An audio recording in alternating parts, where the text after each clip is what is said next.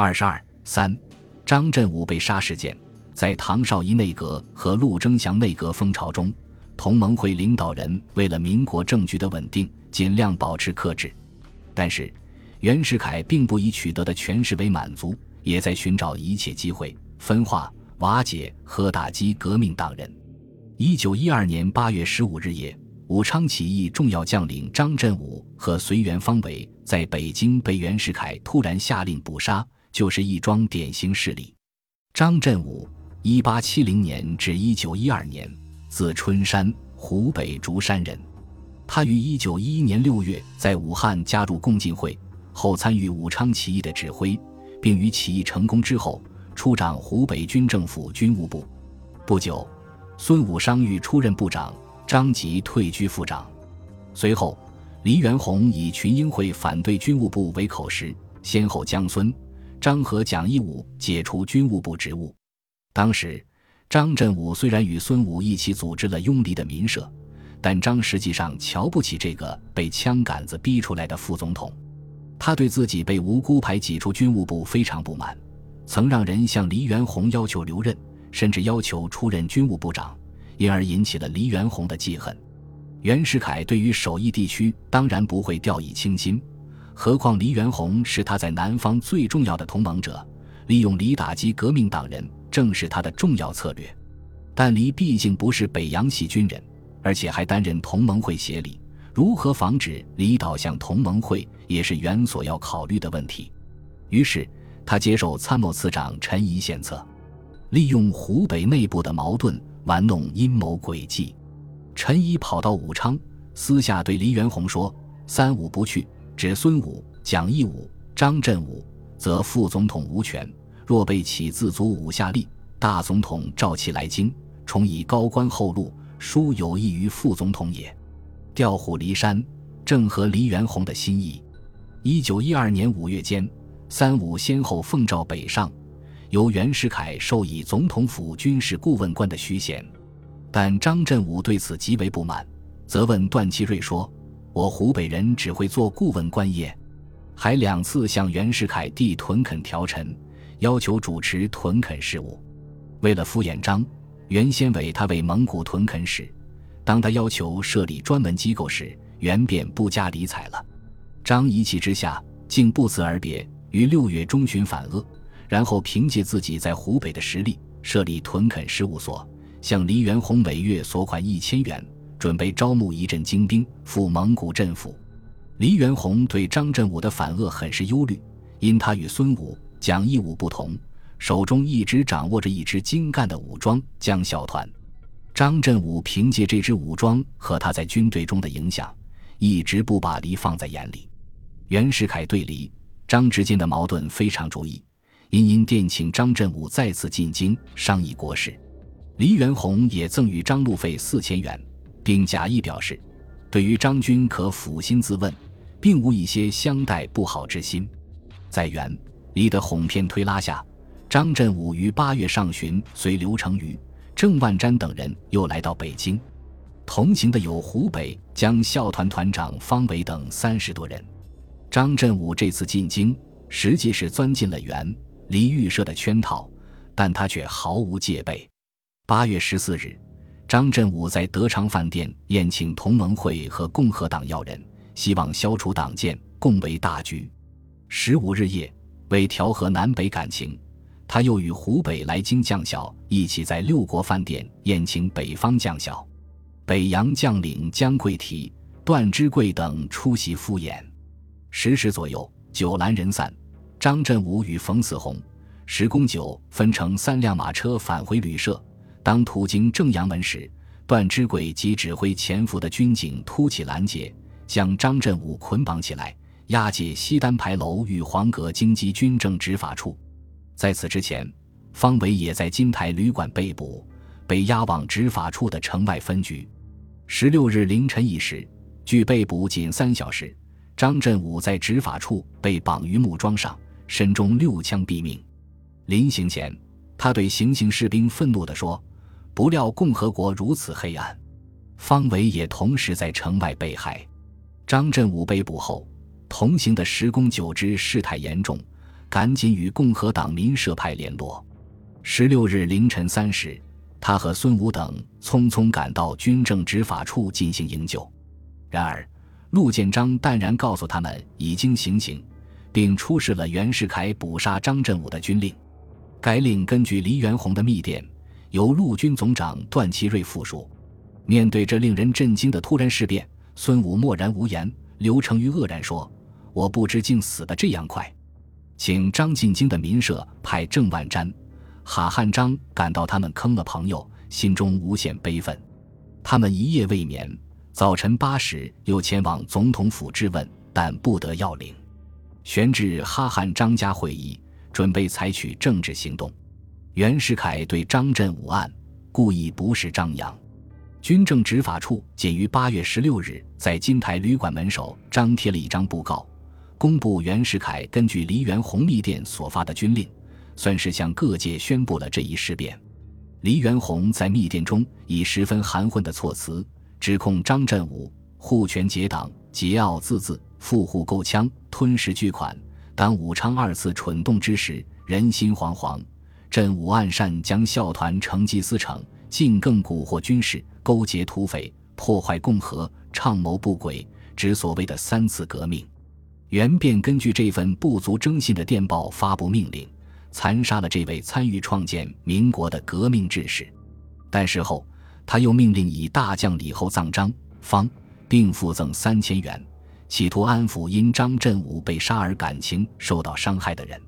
当然，权术是压制不住人们的愤怒的。由于张振武是共和党内的民社派人，民社派首先发难。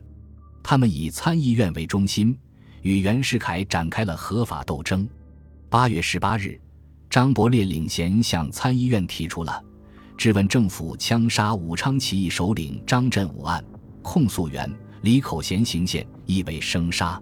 一日，参议院破例讨论质问案，按惯例，质问案直接送交政府。不在院内讨论，刘成宇首先登台，愤怒抨击政府，关政府杀人之手续，只等于强盗之行为，以冠冕堂皇之民国，而由此以强盗行为枪杀人民之政府，违背约法，破坏共和，无人义和不幸而独此？且推此义也，则凡民国起义之攻守，造成共和之巨子，皆可一一捕杀之，任凭其为帝为王矣。会场气氛悲愤异常，在连续三天的参议院会上，共和党、同盟会议员以从未有过的一致态度，共同谴责袁世凯和黎元洪。参议院虽然提出了弹劾的问题，但却无法通过。当时共和党方面，民社派与张振武个人的利害关系比较密切，因而态度激昂，主张弹劾；而共和党的非民社派分子。只是因为不敢开罪于民社派而随声附和，他们支持袁世凯对付革命党人的政治态度并无改变。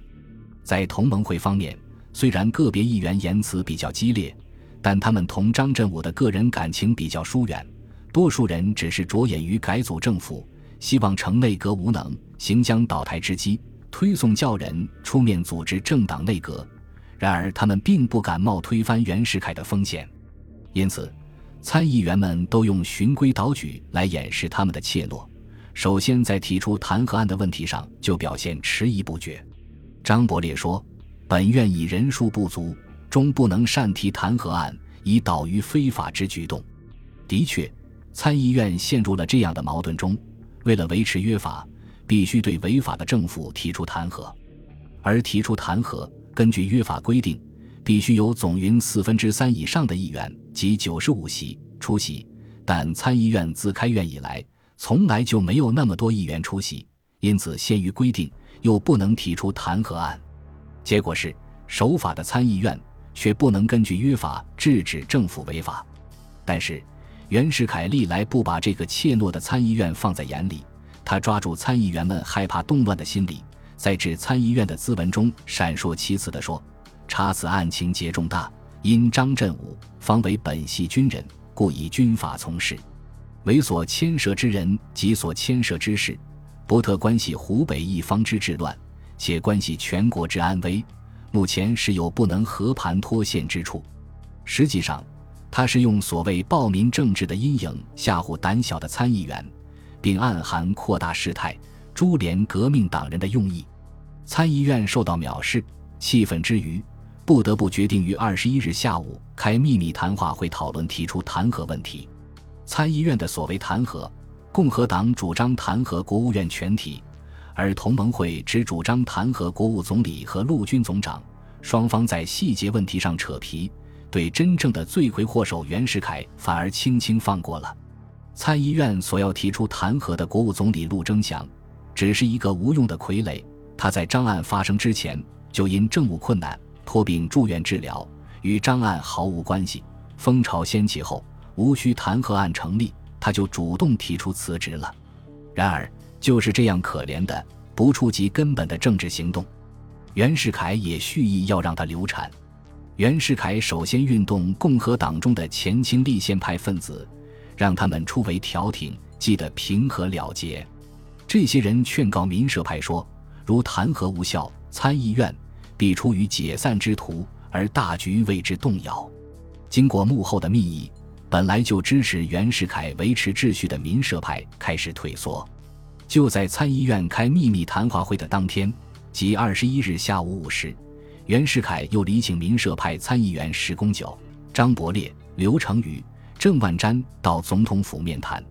袁首先虚伪地向他们表示了对张振武的钦佩，表彰了张在武昌起义中的功绩，然后逼问民社派说：“李副总统来电，指陈一切非常厉害，仿佛不及杀之，必足以发生大乱，妨害治安者，故不得已用快刀断绳办法。”其所行种种不法事项，多在湖北。诸君均属恶人，如不治之，乱将如何？原以治乱相问，竟是恶议员难以对答。于是原向他们表示歉意，说：“此间之法律者甚少，杀之之手续亦不完全耳。”他这一席话，使民社派终于软化。此后，民社派竟在参议院中大呼起维持大局来了。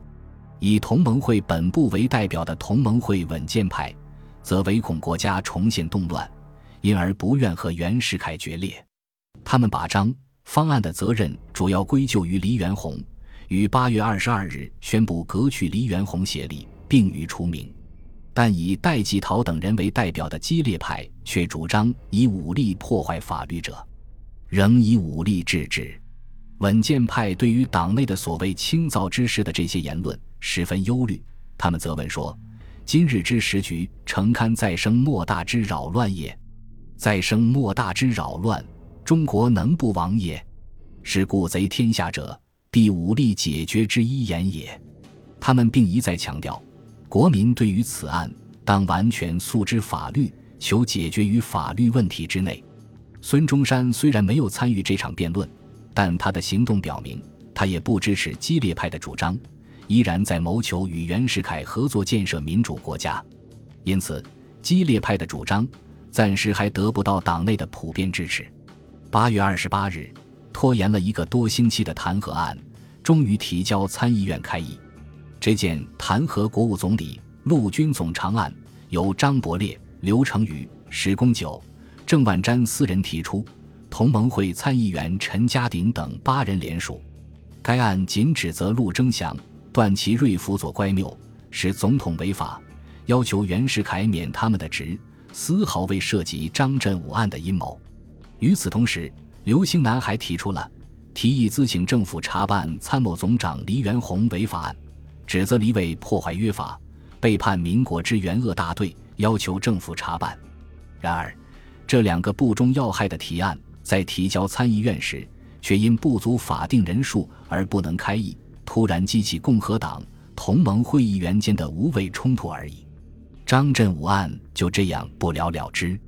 张案风潮在同盟会内部加深了稳健派和激烈派的分歧，在参议院内部，则加剧了共和党和同盟会的对立，使号称民国立法机关的参议院更加信誉扫地。